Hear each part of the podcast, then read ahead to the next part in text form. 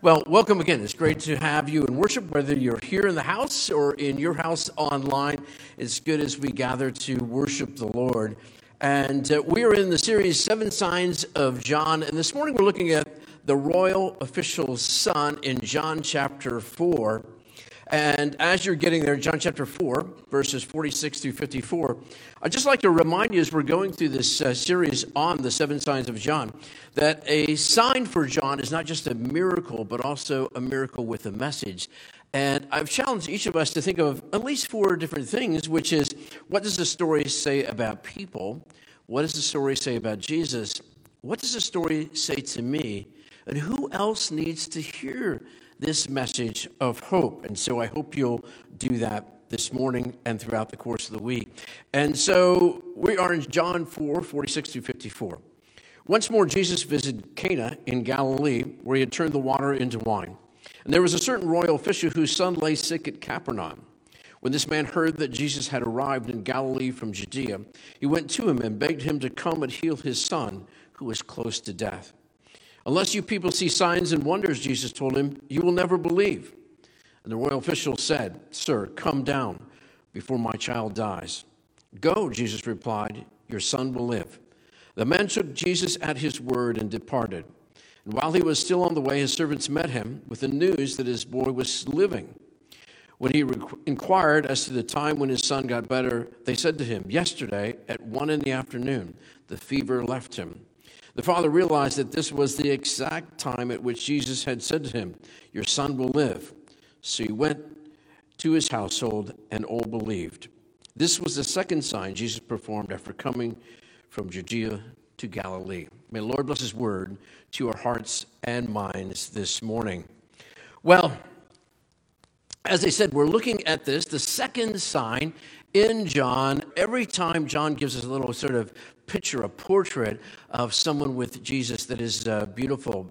First, I want to start out with something a little humorous. I, d- I heard about this man who uh, was in his house and the flood waters began to come. And there was all kinds of flood warnings, and so uh, he was worried there was water around his house and it was rising.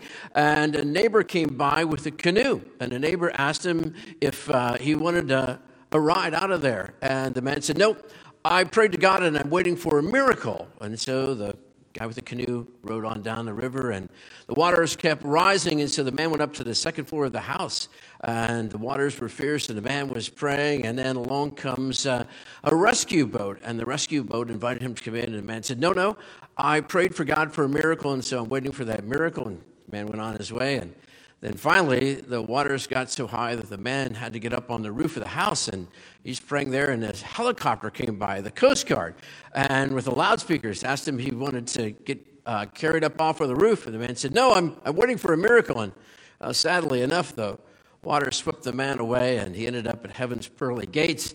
And he gets to the pearly gates, there's Jesus waiting for him. And the man said, Lord, you know, I prayed for a miracle, and what happened? And Jesus looked back to him and said, I sent you a canoe, a boat, and a helicopter. What were you thinking? You know, we all pray for miracles sometimes, and as I look at this story this morning, I'm reminded of sometimes our desperate need for a miracle. And so I invite you back into this story this morning. And we're told that this man, who is a royal official, had a desperate need. And the desperate need was his son was very, very sick. And so there's a couple things that I want us to think about as we look at this to understand the story most. And the first thing is that this person people believe the royal official was probably an official of Herod Antipas, who was a very cruel person to the Jews, really an enemy of the Jews in many respects. And so this official comes to Jesus, and uh, he comes from probably a day's journey away from Capernaum down to Cana, Galilee, where Jesus did his first miracle, his first sign, which was turning the water into wine at the wedding. And the man is desperate and he goes to Jesus with what I would say is a God sized need. And he's desperate. No one can heal his son, and we're told his son is near death. You can only imagine what he felt like because he had to walk all that way to Jesus, a day's journey, to leave his son, whom he loved, who he knew was desperately sick. But this was the only way. He'd given up on all other forms of cure. And so he comes to Jesus and he asks Jesus to heal his son.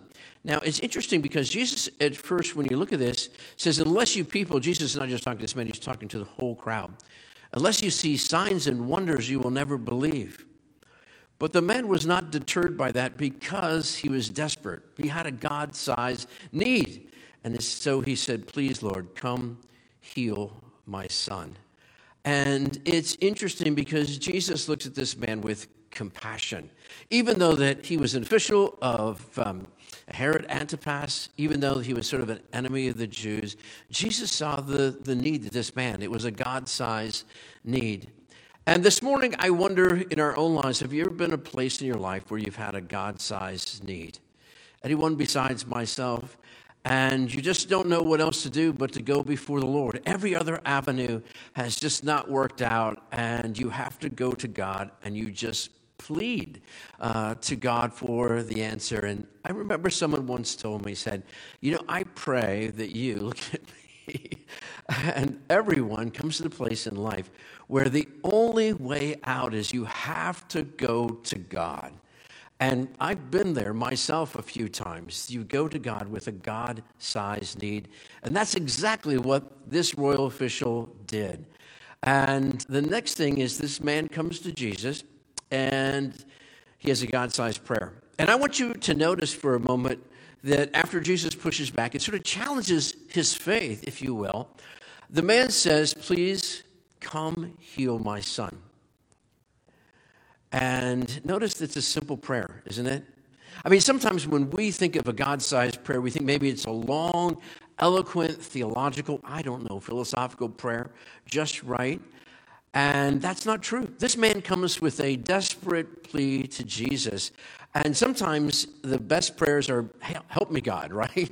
Or just whispering the word Jesus, because that's maybe the greatest prayer that we can ever have. A God sized prayer. And a God sized prayer isn't how focusing on how big our problem is, it's focusing on how big our God is. And I love that. Not how big our problem is, but how big our God is. And not how long our prayer is, but how full of faith and our heart is our prayer as we come before the Lord.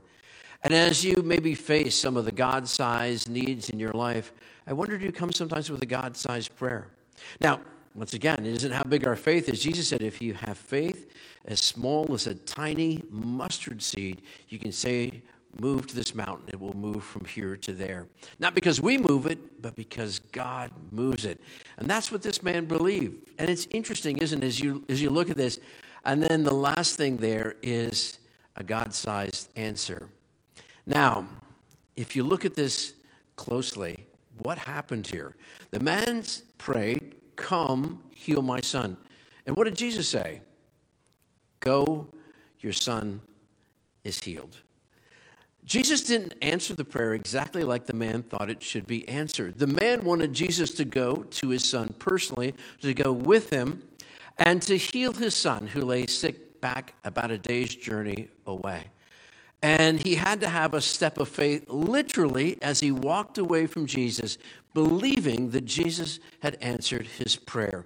And what a challenge! All of his desperation was sort of uh, filled up in that Jesus would come to him but Jesus challenged him and said, Go, your son lives. And I think many times in our own lives, we have a conception of what the answer to our prayer looks like, but God's answer is different and even greater. And so this man literally, step by step, had to believe that Jesus had answered his prayer. And then a day later, he had to walk all night long. About one o'clock in the afternoon, his servants are running to him and they say, Your son lives. And the man asked what time it had happened. And they said, Around one o'clock in the afternoon. And he realized it's the very time that Jesus had said, Go, your son lives. And he went home joyfully to see his son. And he and his whole household believed. And it's, uh, it's beautiful too. I think when you look at this God sized answer, uh, there's sort of a journey of faith there. And the first step, maybe in that journey of faith, is that many times in our lives, God allows things to come into our life that we can't solve ourselves. It's bigger than ourselves, and we know it. And so we're, we're desperate for God, and we are challenged to come to God desperately with a God sized prayer, with a God sized need. And then we have a God sized prayer, which is trusting that only God has the answer for our prayer. And when we are desperate, we sort of throw aside some of the eloquence and things like that, and we just said, Jesus, please help me. And it's amazing how effective those prayers are. But then notice step by step, we have to go to the next thing and to recognize the answer to the prayer. And as we see the answer to the prayer, we step by step share it with our family, and all of us grow in faith. If you look at your life today, or maybe even the past, and for encouragement for the future, where are you with God sized needs? I mean, it might be an illness, it might be the loss of a loved one, it might be a financial challenge, a relationship difficulty. Do you this morning have a God sized need? So, come to Jesus, trusting and believing that Jesus alone can answer your prayer. And then just say a prayer believing that it is faith in Jesus that makes all the difference and then look for a God sized answer, and sometimes realize that answer is different than what you might have thought it would be. I've felt some God sized answers in my own life, and sometimes they're just simple moments. I remember sometimes when Savannah, my daughter, had a, had a fever was very high. I remember one time it was 103. It was right at sort of the threshold. And I was desperate. I tried all the Tylenol, all the other stuff called. And I called to my sister in the middle of the night because it was just like kept going up and up and up. And she said, well, she said, um, you know, pray. We're going to pray together, which we did. And she said, put her in a cold bath water. She's not going to like it, but she's got to do it. And if that doesn't work, take her to the ER room. And man, I was moving and praying at all the same time, and so thankful that God answered that prayer. But you just get desperate, and it's not how eloquent. You just say, Jesus, help me. And uh, there's some beautiful moments in life. I look around, I was thinking about the movie Breakthrough. I don't know anyone has ever seen the movie Breakthrough. It's a true story. It happened uh, this boy was 12 years old down in St. Louis during the wintertime in the St. Louis area. And I remember seeing it on news, and I saw this great movie that was a reenactment of it. And this boy by the name of John was out playing on the ice with his two friends, and the ice broke through. And two of the boys uh, were able to get on the ice and rescued, and this boy, John, 12 years old, uh, uh, drowned. And they called the fire department, all the first responders, and it was 14 minutes until the first responders arrived there. But they were just said, We're going to do everything we can. And so they went out there, and uh, they had the special uh, suits they were wearing, and this man was out there and people were praying and he had this like 25 foot pole. He's going around and just thought man there's just no way this kid's alive. And he, he hears a voice to go back. And uh, he thinks it's, it's his uh, commanders on the, on the shore there. And so he's what?